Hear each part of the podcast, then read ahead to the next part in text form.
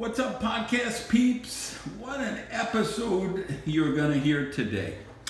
This is the track from the You Are Your Story podcast, which is put out by Louis DiBianco, who's a actor and helps people communicate and change their story.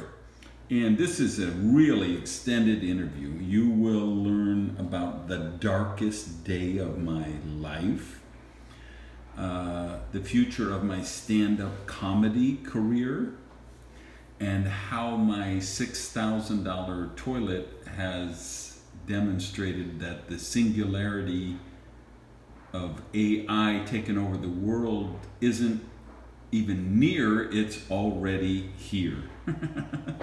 But most importantly, you'll learn how to reinvent yourself, how to change your story, and just sell yourself a new story and move forward to the success you want. So enjoy. You create your life with the stories you tell yourself. Want more fun, love, and money? Then write your new story and live into it. Louis DiBianco's podcast, Change Your Story, Change Your Life, shows you how to discover your empowering story. You'll meet many successful people who have created magnificent lives, even when the odds were stacked against them. Plus, you'll learn the secrets of great storytelling that can explode your business. And now, here is your host, Louis DiBianco. Are you willing to be too naive to know that something won't work? Are you willing to be like the fool on the hill, the mysterious character in the famous Beatles song? If you are, you have the possibility of creating a life of freedom and abundance. If you're not, you could end up a slave to your past. Hello, storytellers. And welcome to Change Your Story, Change Your Life, where you will learn two powerful related skills to grow and transform your life and business. One, you'll learn how to change the inner narratives that rob you of your power and replace them with narratives that make you unstoppable. And two, you will learn the storytelling techniques that'll make all your marketing and sales messages irresistible. One of the best ways to change your story is to read great books. Our sponsor is Audible, and they're offering you, as listeners to this show, a downloadable free audiobook of your choice. You get to choose from more than 180,000 titles. Simply go to www.audible.com. trial.com/storypower and choose your free audiobook today.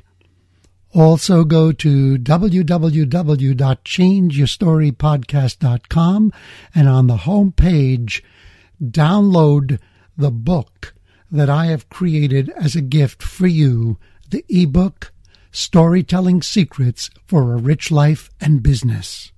I heard a mind-expanding thought from an exceptional marketer, Alex Mandossian. He said, "You can't get what you don't give away." If you're here and getting value from this podcast, give yourself the gift of giving that value away to others. Go to Change Your Story, Change Your Life on iTunes and leave a brief review, which can be a comment about your biggest takeaway from today's episode, and add a 5-star rating. This will help the show to climb the iTunes ranks and reach more people. Thank you in advance for doing that.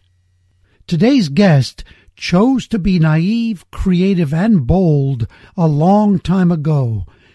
His choice helped him overcome soul-crushing obstacles and create a life of his dreams. He's a thought-provoking, critical thinker who will make you approach your business and your life in a whole new way. He's the author of 11 books, translated into 25 languages, including the New York Times bestsellers Risky is the New Safe and Mad Genius. He has spoken to more than 2 million people across more than 50 countries and is a member of the Speaker's Hall of Fame. When he is not prowling the podium or locked in his lonely writer's garret, you'll probably find him playing third base for a softball team somewhere.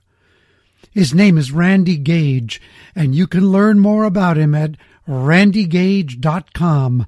Randy, welcome to Change Your Story, Change Your Life. Hey, Louis, great to be on with you. Thank you. First off, I'd love to know if you had a childhood dream of who you wanted to be when you grew up. I was a voracious reader. Sometimes reading a book a day in my teen years. So I did have a dream that I wanted to be a writer, I thought. I wanted to write books. And like novels, I read espionage, thrillers, Robert Ludlum type of stuff, Iger-sanctioned stuff. And so that's kind of turned true because I am a writer. And although I've been writing nonfiction books, but I'm actually... my next book that I will be beginning will actually be a fiction book. Well, that's fascinating. I didn't know that about you. And what's interesting to me is that your last two books, though they're nonfiction, are stranger than fiction. Yeah, it's true. Like the Mad Genius work, because I'm talking about all the AI and AR and VR and genetic cloning and biogenetic engineering and all of these things that are happening now as we speak. So it was kind of a futuristic sci-fi kind of thing, those last two. And they're wonderful books. They really are. Everyone should read them.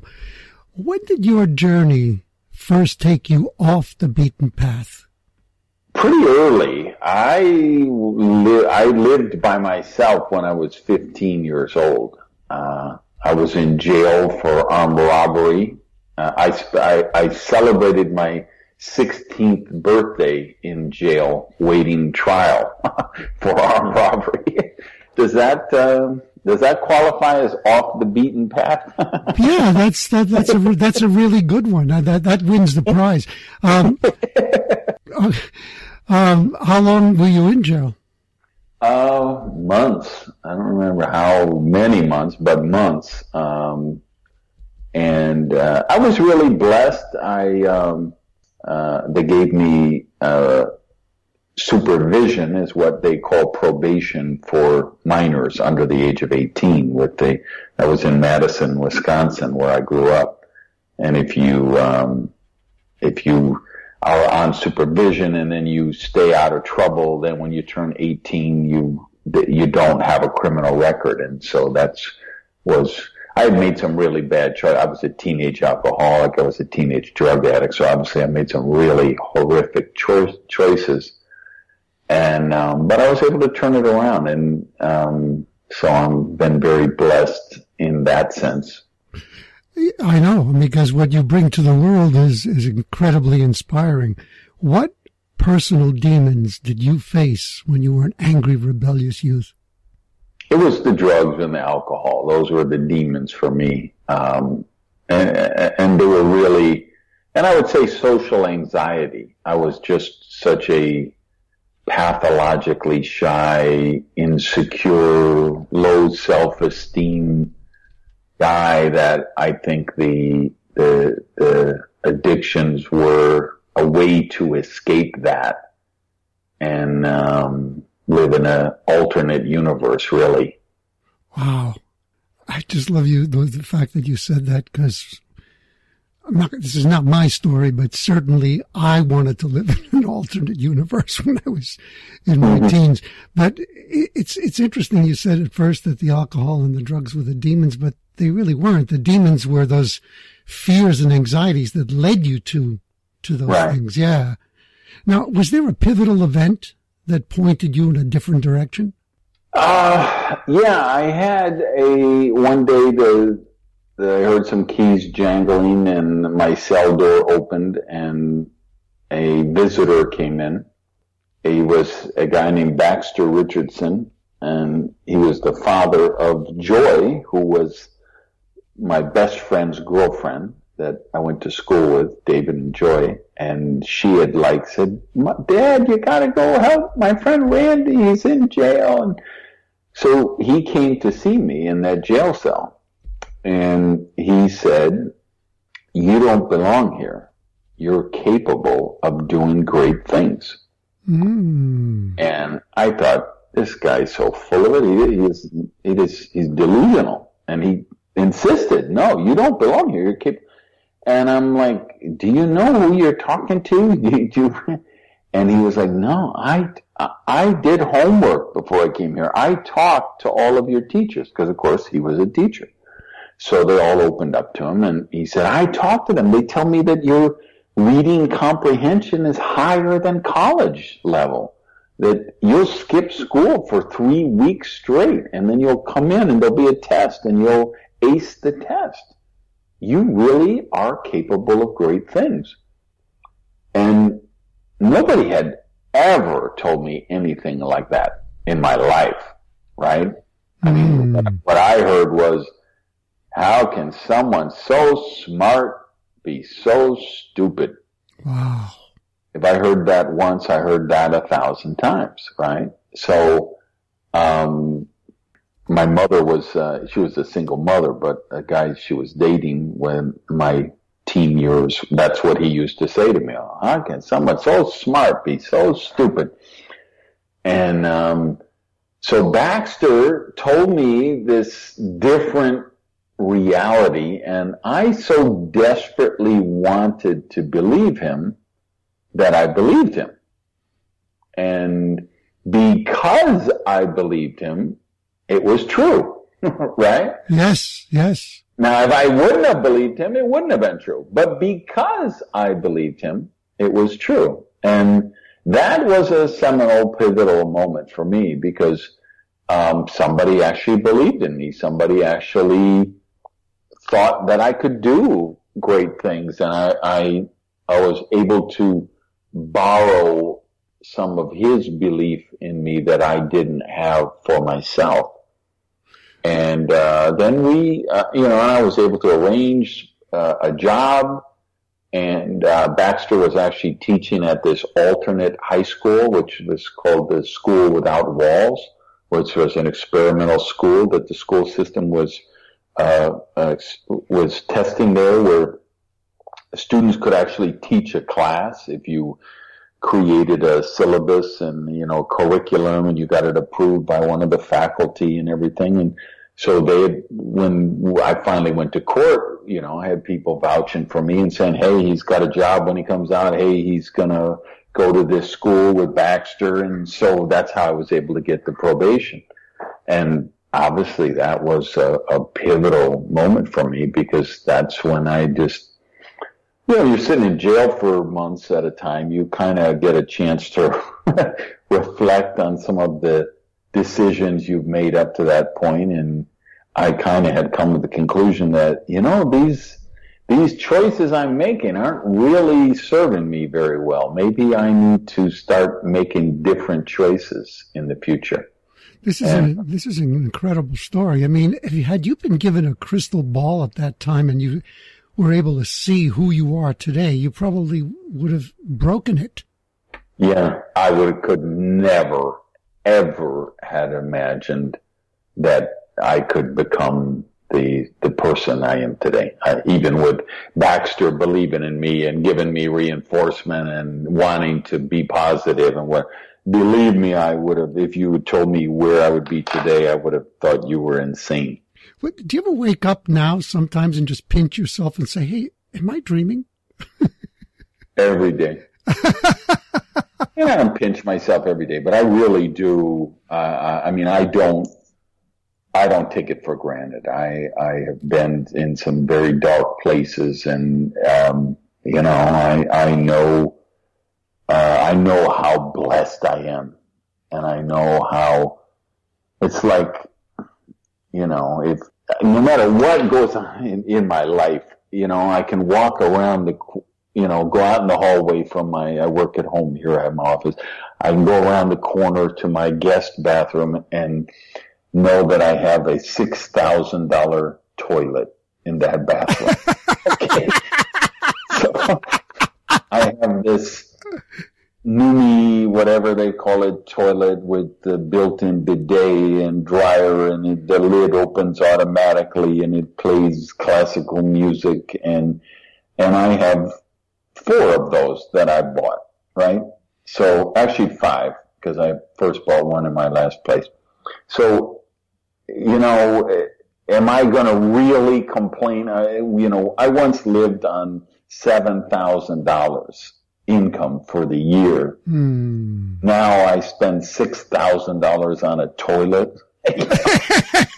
Am I going to complain and, you know, feel sorry for myself because the drive-through forgets the onion rings on my order? You spoke about darkness. What was your darkest moment that you recall? I think when the IRS seized my restaurant, I was struggling with a partner. We started a restaurant, kind of trying to bootstrap it. We didn't pay the taxes, and they actually seized it and auctioned it off. And that was, so I had no house, no car, no job. I was $55,000 in debt. And at that point in my life, I mean, $55,000 might as well have been $10 million. So that was just, that was probably my darkest moment. Wow. You know, I'm actually surprised to hear that. That was darker for you than the moment when someone shot you and you almost died? Yeah, yeah. Cause I thought of that. I thought of being in jail. I thought of being shot. I thought of the crystal meth addiction and its darkest moments. But if I had to pick the darkest moment, I just think it was that, because I had this idealistic dream. I was the first person in my family that had ever been successful in business, the first entrepreneur. I felt I was like carrying the torch for every generation since we came over on the Mayflower. It's the first, you know, thing like I felt I had done right. And then I ended up selling all my furniture and sleeping on the floor and eating macaroni and cheese 3 times a day. Cause, you know, I was buying the 4-box for $1 at the groceries brand at the Grand Union. And I mean, it was just, such a cataclysmic shift in consciousness from, you know, being what most people would consider successful, and then you've sold your bed and you're sleeping on the floor. It's pretty shocking to your system. Mm-hmm. To the self-image. That's powerful. When did you first read Atlas Shrugged? Must have been 20, 25 years ago. It's been a long time, the first, but it was probably 30 or 35 when I read it. And what character did you identify with the most at the time? Francisco. Ah, that makes sense. He was my hero. Why does it make sense? It's interesting you say that. So I'm curious, why does that make sense? To me, it makes sense because Francisco was not only brilliant and an innovator, but he had an incredible sense of play and adventure. And, you know, in the years that I've known you and followed you, I see that in your personality. And so it makes sense to me that the others, as successful and as bright as they are, were a little too, in a way, rigid. And, mm-hmm. and you're not rigid. At least I don't see you as rigid. Mm-hmm. Good. I'm good. I was your, you know, I know the guest isn't supposed to do the interview, but I was very intrigued to, you know, why you felt that way. That's interesting. It's a conversation, Randy. I welcome it. My hero was Wesley Mooch. Absolutely not. And if people don't know who that is, then you got to read the book to find out. Oh, you got to read the book. How did the book change you? It was the first time in my life where I explored the concept of living by a congruent philosophy. Because I'm a high school dropout, obviously. I had never taken philosophy courses, and I didn't know about the great philosophers. I had never studied any philosophy. And then, of course, Ayn is introducing the philosophy of objectivism in the book. And that was my first experience with that. And, but more importantly, how people in the book, like Francisco, like Howard Roark in the earlier book, The Fountainhead. Yeah, Howard Roark and The Fountainhead. And Ayn really introduced me to this idea of people who lived by a philosophy, a congruent philosophy. And that was really transformational for me, that because that really accelerated my personal growth and self-development. So what were some of the things that began to change in your behavior after you came to that awareness? I think that was the impetus that made me become a critical thinker. I think before that point, I had never been a critical thinker. I would be like most of the people on the planet who look for people to tell them what to think. Mm-hmm. And that's what I did. So even though I was on a pathway that I thought was personal development or growth, I was still just looking for, guides who would tell me what to think. And I wasn't learning how to think. And I didn't start to attempt to learn how to think until I wanted to live my life with a congruent philosophy. Mm. Wow. That's beautiful. And when did you actually begin to invest in your own formal personal development, to spend money on courses and mentorship and stuff like that? When I was 20, because when I was 20, I joined the Amway Corporation. Okay. And I remember my sponsor picking me up and, to take me to a meeting. And this DJ on the radio just kept talking. And so finally I said to my guy, when is he going to play the music? And he said, there's no music. That's a self-development tape. I said, what? He said, that's Wayne Dyer. I'm like, who's Wayne Dyer? What does he sing? What does he play? It's like, no, he doesn't sing. It's personal development. I'm like, what is that? I mean, I had no, believe me, you could trace 1,000 generations of my family back to the first primordial pond scum that emerged from the, swamp. And no one had ever read a self-development book or gone to a self-development seminar, because we didn't even know they existed. Mm. I didn't know there were books like that. Mm. I mean, I just thought, that was probably a cassette tape that my friend had in his car, right? I didn't know that kind of stuff existed, but that, being in Amway, they pushed personal growth and self-development. And so that, and then, of course, I wanted to be like the successful people in that business, and so I wanted to hang around with them. So I would volunteer at events and pick them up at the airport or whatever, and I found that all these successful people, they read personal development books, and they listened to audios, and they watched videos. And so I was lucky in the sense I got turned on to that at a young age. Mm. Can you address how language, which is so powerful, how can it enslave us or set us free?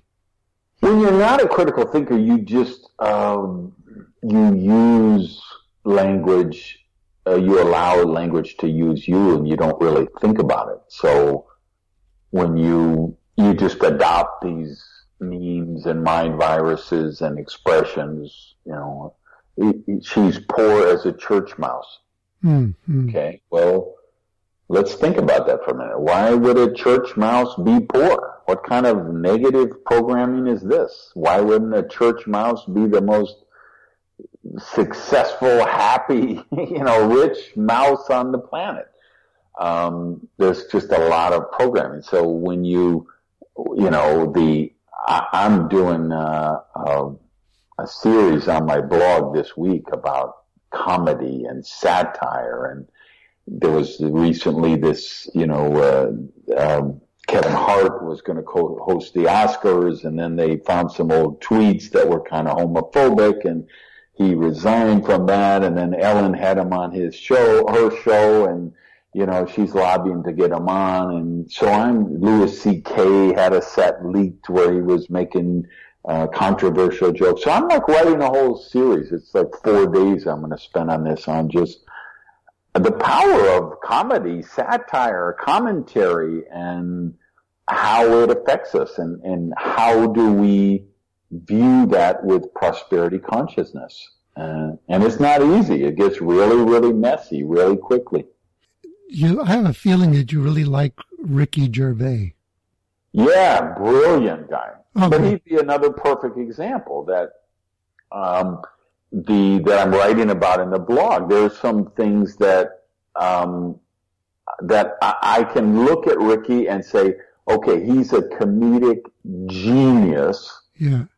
And there's material there that I don't want to listen to because it's really not prosperity consciousness.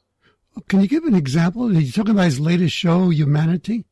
I haven't seen it, but I think when he hosted the Oscars or the Gold Globes or the Emmys or whatever he did, and I remember he was going to introduce Robert Downey, and said, you'll know this next guest from institutions such as the Los Angeles Police, the Los Angeles Jail, and the Betty Ford Clinic. Mm-hmm. Funny comedy, brilliant, right? But is that really prosperity consciousness to, mock somebody because of their addiction? Probably not. And as a guy who's faced addiction my whole life, that, of course, and I like Robert Downey is my hero. Here is a guy with horrific addiction, and he has become the most go-to star in Hollywood. I mean, maybe The Rock might be the most marketable movie star right now, but I mean, Downey had the whole Iron Man franchise, the Avengers franchise, the Sherlock Holmes franchise. I mean, he's really, really, really turned it around, and it's a really inspirational, wonderful story. Mm-hmm. And so and I love biting comedy. That's literally I've got a blog that I'm going to post tomorrow that's over 1,000 words. I've been writing it all day. Looking at my own self, because I'm one of those people with a really dark, totally politically incorrect, wicked sense of humor. And so my friends know that. But I have to also say, is that really... I might need to work on this myself. Do you like Hannah Gadsby? I don't know her. Oh my God. Check her out on, you're going to love her, I think. She has a show on Netflix called Hannah Gadsby Nanette. And this is one brilliant woman. Yeah. Wickedly funny.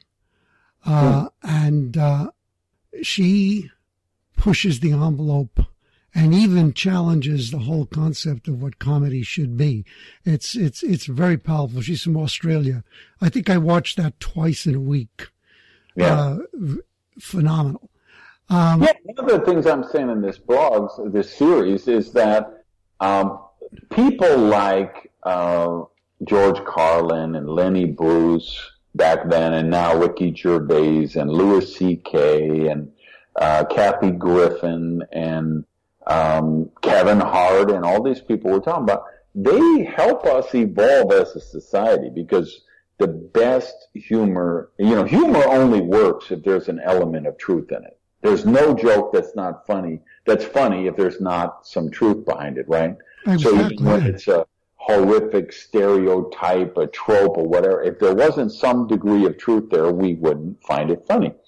And so what these brilliant comedians do is they challenge the inequality of our society. They challenge the hypocrisy of our society. And we hate that sometimes, and we love that sometimes. And sometimes they do it, and it just causes us to hate them and attack them and say they're horrible or they're not funny. And sometimes they change society because, excuse me, they hold up that mirror to us, and we don't like what we see, and then we change. And that's the great value of freedom of speech, of satire, political satire, shows like Saturday Night Live. And we have to recognize that if we want that, it's going to sometimes cross the line. And like the Louis C.K., the set that they just TMZ put out the audio, and he's making fun of the kids in the Parkland shooting. Oh, wow. Oh. Yeah. So to me, that's over the line. That's not political satire. That is hurtful or dangerous hate speech. And he's also talking about the kids who don't identify as gender. And, those are the kids who kill themselves. Those are the kids who get assaulted. Those are the kids who get killed. So I think you can't do that. But I recognize if you're going to be a brilliant comedian like you, Louis C.K. really is, you're going to have to recognize that sometimes they're going to go over the line. And, I don't think we've figured out how to deal with that yet as a society. And I think that's one of the things we're working through right now, that, okay, what is this whole politically correct thing? And, how far does this go? Well, certainly contemporary America does not have a good sense of irony at all, if it has any sense of irony at all. I would love to know, and this is a serious question, when do you plan to launch your stand-up comedy career? I'm serious. I know you're serious. I believe you're serious. Because I may do that. I don't know. NSA, National Speakers Association, for those of you guys listening who don't know, I'm not talking about the spies. I'm talking about the speakers. At the convention, sometimes they have a comedy thing the night before the convention. And I've almost, I've toyed around with the idea of doing that one time. And obviously, as a professional speaker, I weave a lot of comedy into my talks. But I've never done comedy. I've never done an open mic thing. I've never done a stand-up comedy. But it's an intriguing idea for me. I think you picked up on that. I think you would crush it. I mean, really, look, I've been present at a lot of your presentations. I watched you, and you know what? You already have a comedy CD. It's called Escape from the Rat Race. No, that is because that does exactly what it really holds the mirror up, but it is absolutely hysterical. I mean, I've listened to that many times in my car, and sometimes I'm listening to it to learn, and other times I'm just listening for the entertainment value. It's hysterical. Oh, thanks. Yeah, because, you want to have fun when you do some stuff. And there's, that's like I say, there's real power in humor to create change. Absolutely. Absolutely. So how does the problem... Well, give you an idea.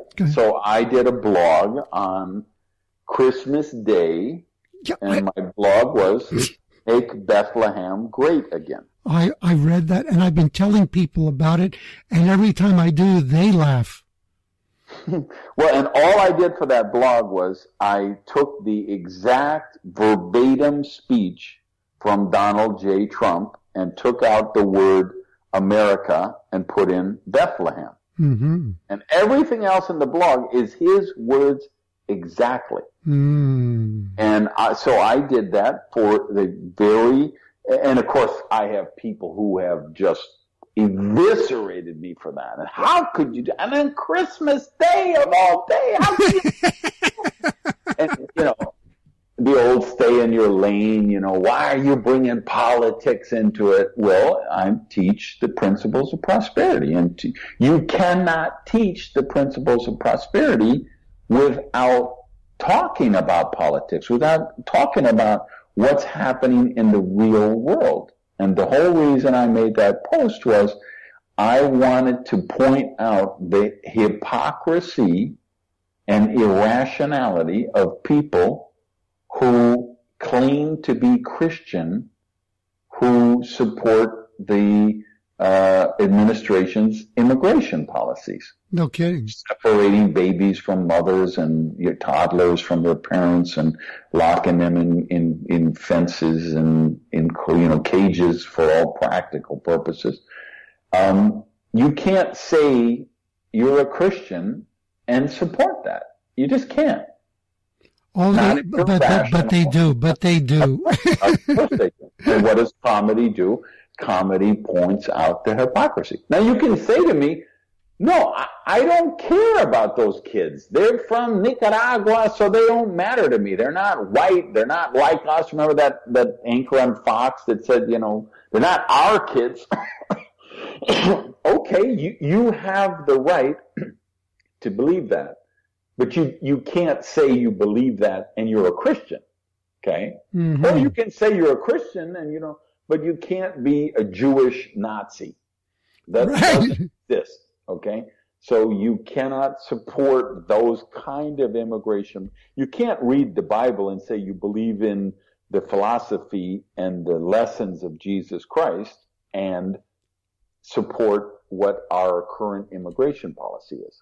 It doesn't mean you have to support the immigration policy or you have to be a Christian. I'm not. You be whatever, I'm not telling anybody what religion they should be or not be.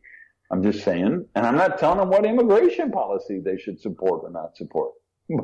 But I'm not afraid to point out the irrational and hypocrisy of saying that you hold those two viewpoints. Mm-hmm. You'd probably love the most recent podcast that Alec Baldwin did. His show, of course, is called Here's the Thing. I listened to it this morning at the gym, and he's interviewing a young 30-something woman who was the one who created massive chaos at the airports with her to help immigrants the day after Trump issued his Muslim ban. And it's a brilliant interview. She's on fire. She really is. And so my next question for you is, how does the problem-solving mindset limit us?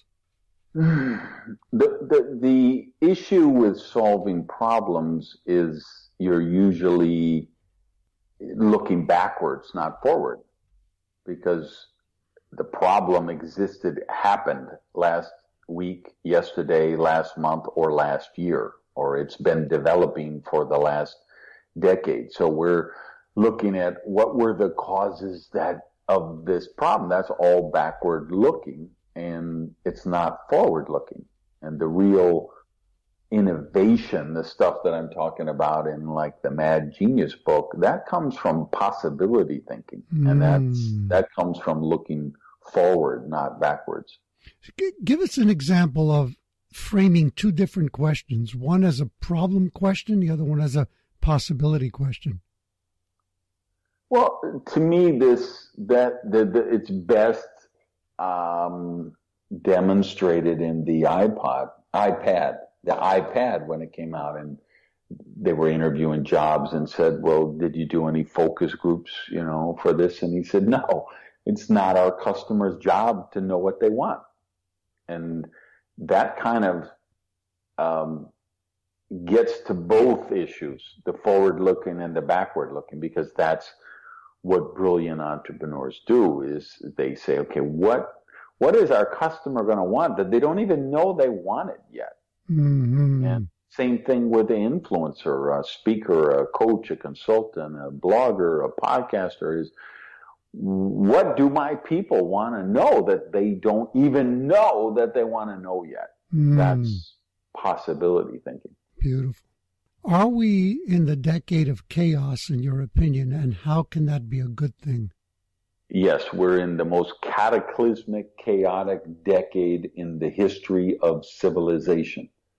And that is going to produce some of the most monumental challenges like we've ever, greater than we have ever faced, like cloning, biogenetic engineering, people pre-ordering designer babies. What's the ethics, the morality of that? What is the morality of cloning, right? We can have 180 nations sign an accord to say we all agree nobody will do human cloning, but there still will be some country that says, hey, we don't have oil, we don't have diamonds, we don't have natural resources, we're going to be the cloning country.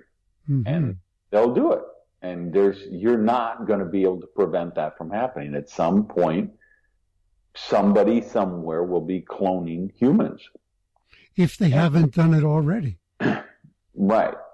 And I don't think they have, but assume either way, at some point, somebody will do that. And if you don't think this, crazy head case in North Korea would buy 200,000 or 400,000 cloned soldiers, then you just haven't been paying attention, right? Mm-hmm, mm-hmm. What are the moral, ethical dilemmas from that? We're going to be sorting that out for decades, probably, as we should. I mean, debating that. And the same thing with genetic engineering. And people are going to go to the doctor, and he's going to have the menu board behind him or her, just like McDonald's. And you're going to say, I want the Maya Angelou poetry gene and the Tom Brady quarterback gene and the Ricky Gervais, comedy gene and whatever. And then to top it off, do you want fries with that? Yeah. And this is, that's crazy. That's chaotic. It's, the challenges, obstacles, problems, issues are going to be mind-boggling. And the other side of that is every one of those challenges is going to offer a corresponding opportunity. And that's why I believe, we're living in the greatest time in human history. That's why I remember when I was filling out that list of books, I mentioned Bold by Peter Diamandis. And that's his feeling. His is, it's all great. It's all, latent with tremendous opportunity and possibility. What is, you talk about a creativity triad, and enlighten our listeners about that. Yeah, that's something I wrote about in the Mad Genius book, I think. Yep. And I don't know that it's even my concept. It's something maybe I read or studied or heard about, but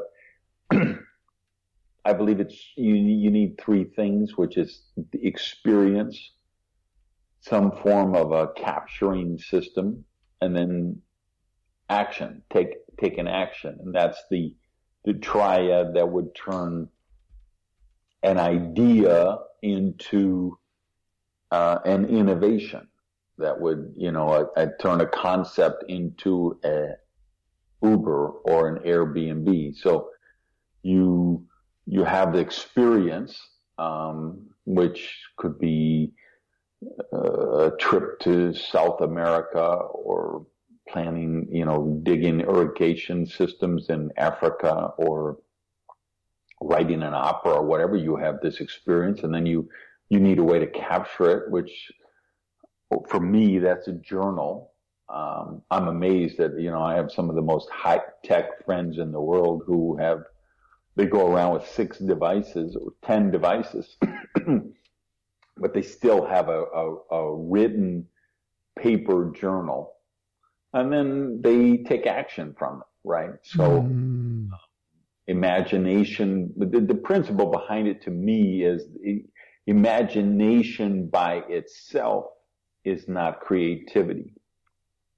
Creativity requires that you actually do something with this thing you're daydreaming about. You start, excuse me, start that company, write that opera, develop that new mobile app, whatever it may be. Mm-hmm. It's all in the implementation. Now, I love this, something in that book as well. We talk about what lesson we can learn about creativity from an airport sign. Thinking of the airport sign in Birmingham, Alabama. Yeah, that's what you call a softball leading question. It's called leading the witness. Yeah, it was just I was going to Birmingham playing in a softball tournament. I'm going back to the airport after the tournament. It says there's this sign, "Welcome to the Birmingham International Airport." I'm like, what international airport airline would fly to Birmingham, Alabama? I mean, is Air France coming here? Is, you know, Adria Air from Slovenia flying here? Who is flying to Birmingham, Alabama? So I asked the taxi driver, hey, what? He's like, I don't know. I don't think, you know. And then I check in with the agent and I ask her, and she's like, I don't know. And then she asked the agent next to her. She doesn't know. She asked the agent next to her. He didn't know. They asked the supervisor. She comes. He comes, wherever it was. They didn't know. Finally, after like 10 people, we found out that Delta has a code share with Air Mexico for the flight from Atlanta to Birmingham. Also has a flight number with Air Mexico, so that makes that an international flight, which makes Birmingham an international airport. But, you know, the whole lesson of that for me is, and why I put it in the book, is that came about because I have curiosity, because I noticed that, I'm like, what? Who in the hell would fly to Birmingham, Alabama from another country? This is not a feeder, you know, hub and spoke. This is not a hub. This is, you know, who would be flying here? And the fact that I have that curiosity, I think is one of the gifts that has made me really, really successful. I agree. It's very powerful. And I think that the more I live, I feel that curiosity is like a muscle. You need to exercise it. And then eventually it just begins to become a habit. And, I mean, have you ever had the experience of going into a store, looking for another store, and you ask the store owner, and it might just be 3 stores down, but they don't know where it is? Yeah. You know, yeah. It's, again, they don't know. They're in their little silo. Yeah. Their little narrow world. That's it. That's all that exists. Fascinating.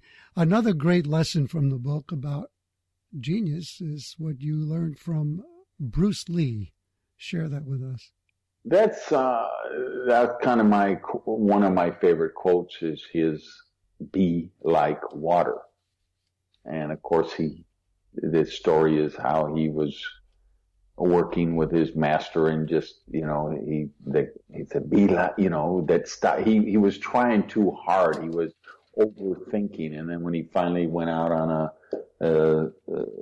one of those, I forget what you call those boats out in the Hong Kong harbor, and he was so frustrated and he slammed his hand down on the water and he realized the water just reacted to his hand. And even though, so you'd say, well, the water is weak because he just slapped his hand down and the water dissipated, but that's the same water that could create a tsunami that would level a 60-story office building. Water is one of the most powerful forces on earth, but it's, look at a tributary that comes down from a mountain and carves a canyon into solid rock, granite, whatever the case. So, that would be a congruent philosophy for him. Be like water. Yeah. It's flowing with instead of fighting against, right? It's like the principle of Aikido. In fact, years ago, I took a course in Tai Chi, And the master would walk around, and whenever he'd come to me, he would just look at me and say two words: no power, no power, no power, because I was pushing too hard. Mm-hmm. It's fascinating. Yeah. Love it. Why do the simple words, what if, have such enormous power? Because that's possibility thinking. Again, it's forced, because everything you learn is no, right? I should know the statistic because there's some, every other motivational speaker in the world gives it, that, you know, before you're 10 years old, you heard the word no 8,007,227,057 times, you know, whatever the number is. But that's the mindset, and that's the default setting, is always no, no, no, we can't, that's impossible, it can't be done. And so when I'm working with my corporate clients, and they'll be saying, well, you know, we wanted to develop this product, but it doesn't, it's impossible. And my thing is always, well, what if, you know, what if we made that product in the dark? What if we made that product underwater? What if we made that product in a no gravity environment? What if we, and when you play that what if game, it really does open up possibilities, because you've changed the default setting from why you can't do something to how you possibly could do something. Yeah. What I love about it is, I mean, I'm an actor, and when I was first studying acting, we learned the principle of the magic as if. Always, you know, begin accepting that reality that you're walking into as if it's real. Mm-hmm. And everything develops from there if you embrace it. It's beautiful. Define a meme for the audience, and what would you say are the two deadliest memes in the world today? So a meme, this word has been hijacked. Now when you say a meme, people think it's a slide on Facebook or Instagram, but that's not really what a meme is. A meme is a mind virus. So just as your computer could get a virus on the hard drive, you can get a mind virus in your subconscious mind. And what a meme does is it parasitizes the host and causes the host to replicate the meme. Mm. So if you're at the red light and the car pulls up to you and the windows are down and they're blasting Daddy Yankee, shaky, shaky, shaky, shaky. Well, now you kind of got that in your mind, and then you're in the elevator and you're humming it, and now it's an earworm, and the other person in the elevator's got it, and you know, a slogan like "Just do it" or "Yes, we can." They become a meme. In other words, they parasitize the host and cause the host to repeat that. And so it's literally a mind virus is what we mean. It would be, the term was coined by Richard Dawkins in his book, The Selfish Gene. And it is the basis for what is becoming a science, which is the science of mimetics. And you say, okay, what are the most prevalent deadly memes in the world today? Would be that money is bad and rich people are evil. Mm. Yeah, that's a deadly one. Sure is. What can be the most exciting next step, in your opinion, in human evolution? If we can blow up and replace the education system, and which is completely archaic, completely out of date, completely out of touch, and almost completely irrelevant and almost completely useless, because the education system was developed to create worker drones for the collective, and it hasn't changed since then. Mm-hmm. And we have this curriculum of teaching kids to memorize facts, which they could look up in 10 seconds on their smartphone. And we don't teach them how to think.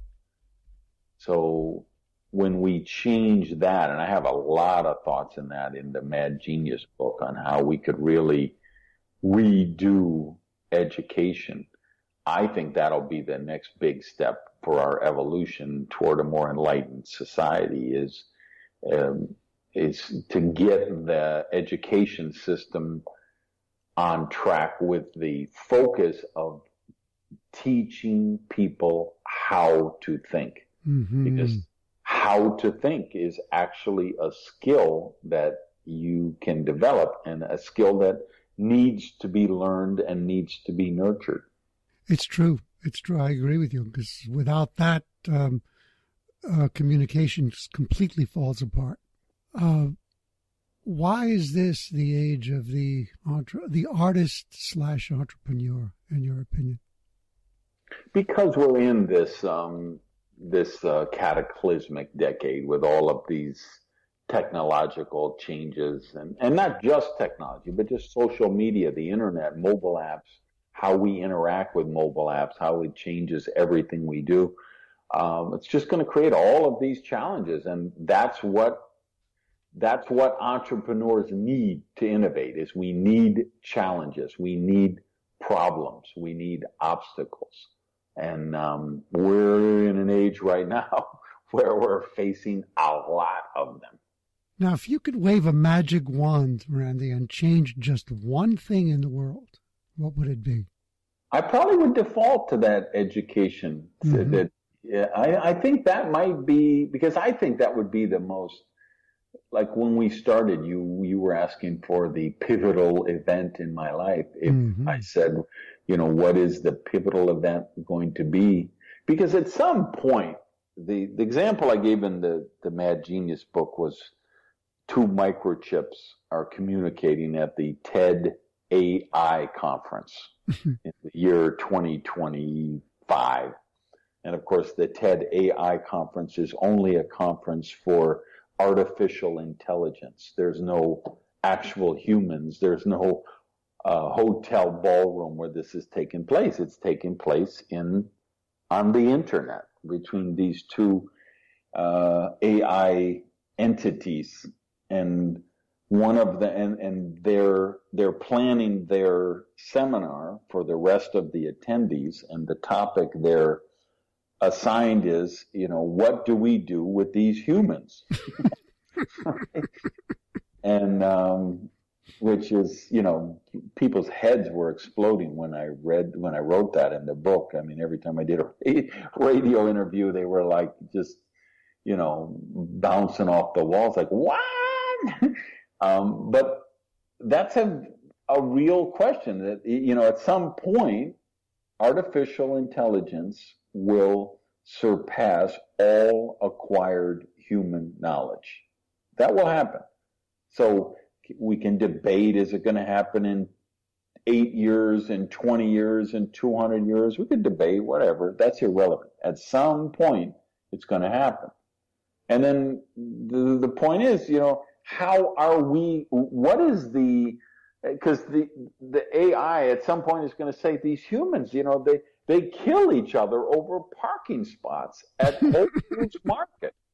They pollute all of the oceans and the air and the planet and everything, and they're just totally irrational. They're self-destructive. They're selfish. They're short-term. They don't plan for the future. They don't protect the future. They don't protect the planet. They threaten our existence. So we're going to need to either exterminate them all, or we're going to have to put them in ant farms or zoos or whatever. And the only thing that will give us a chance at that juncture will be if we will have changed the model of education and we have actually taught people how to think. Yeah, and create an entirely new paradigm for living, period. I mean, you're familiar with Ray Kurzweil, of course, and that's the singularity is near. And I guess you're aware of Peter Diamandis actually has Singularity University. All I know is this Numi toilet that I have is supposed to only lid open and music play when I'm standing in front of it, because there's an electric eye that's supposed to do that. But my Numi toilet has now decided sometimes to just start playing classical music, even though I'm not in the bathroom. So it's entirely possible that the singularity has already happened. Well, you see, this is a good routine for you to do in your comedy act. Yeah. It's fabulous. I mean, you know, the toilet that learned to love classical music. In fact, it becomes so obsessed that it plays it when you're trying to sleep, you know. And then it's you against the toilet. I mean, it really does. That has happened. Like at 2 a.m., I'm like, what is going on? And I wake up and it's playing music. Oh, man, when I first saw Terminator 2, I just didn't realize how close to home that film could be. God. Oh, yeah. Oh, my God. What is your favorite book besides your own? And it has to be just one right now. Atlas Shrugged. Okay. That was easy. How about a favorite quote? I'll go back to Be Like Water. Bruce Lee. How can people contact you? I assume you want them to. I'm on Twitter and randygage.com. My podcast is the Power Prosperity Podcast. And randygage.com, that's where my blog is. I post usually 5 times a week. So give me a shout. Beautiful. You know, I was going to ask before, but it would have been redundant. Do you value a strong sense of play? But everything we've been talking about demonstrates that you do. So yeah, there you go. And any final thoughts for, I call my listeners storytellers? Yeah, since you call them storytellers, is I would ask them to think about what story have they sold themselves. Because we all do that. We all sell ourselves stories. Mm-hmm. I can't dance. I could never do that. If I had to speak in front of people, I would have a heart attack and die. I was born on the wrong side of the tracks. You know, I don't have the education. I'm too old. I'm too young. I'm too this. I'm too that. We sell ourselves stories all the time. Mm-hmm. And so I would just say, do some critical thinking and ask yourself, what are the stories that you sold to yourself? And do they serve you? And if they don't, then why don't you just drop them and sell yourself a better story? Wow, you just defined my entire podcast. That's the concept of it. Thank you so much. This has been truly an honor, and you contributed so much. Thank you. Thanks. It was a fun exploration together. Absolutely. And thank you once again, storytellers, for spending time today with me and Randy Gage. People pay Randy 5 and 6 figures to receive the wisdom that he gave to you, shared from his heart today for free. Definitely take Alex Mandossian's words to heart that you cannot get what you don't give away, and pay this forward. Let people know that they can hear this on iTunes, Stitcher, Google Play, TuneIn Radio, and at the website changeyourstorypodcast.com. And don't forget to download the gift at that website that I created for you, the ebook Storytelling Secrets for a Rich Life and Business. Of course, many powerful books came up in today's discussion, and Audible, our sponsor, will give you any audiobook of your choice absolutely free. Just go to www.audibletrial.com/storypower, and the book is yours. Now, the life-changing book that Randy spoke about, Atlas Shrugged by Ayn Rand, I don't want you to download that as an audiobook for free. I want you to buy it. I want you to have a physical copy of it in your hands that you can read again and again, that you can underline, take notes from, and begin to apply the life-transforming principles in it. Warning, don't get this book unless you really want to change and grow your life. Please reach out to me and let me know what you're getting from this show, specifically what you've gotten today from listening to Randy.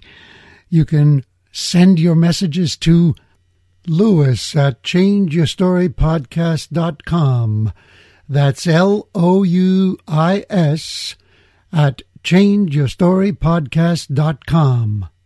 Of course, pay this forward also by going to Change Your Story, Change Your Life on iTunes, and leave us a good review and a 5-star rating.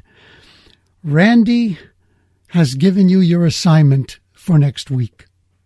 He said, do some critical thinking and ask yourself, what stories have you made up? Stories that may not serve you anymore. And then simply make the decision to get rid of them. That's all it is. And replace them by creating new, empowering stories. Begin by sitting quietly, clearing your mind with a slow, deep breath, and asking, how can I change my story and change my life? Tune in to the next episode of Louis DiBianco's podcast. Become unstoppable as you learn to change your story, change your life. Hey, before you take off, one last thing, guys. If you don't get my newsletter, my email newsletter, jump on it now. I'm actually started something new. I'm doing every week just a short message, but called Friday Philosophy. Started it last week. Big response. People really loved it. It's just, I'm sharing every Friday. I'm taking a few moments with you to share something really important I'm thinking about that I think you should be thinking about in terms of your success and prosperity. So if you aren't a subscriber, if you don't get my email newsletter, just go to randygage.com and scroll down, I don't know, in the middle of the homepage there, you'll see how to sign up for the newsletter. And do it before Friday, because I got something sexy coming out.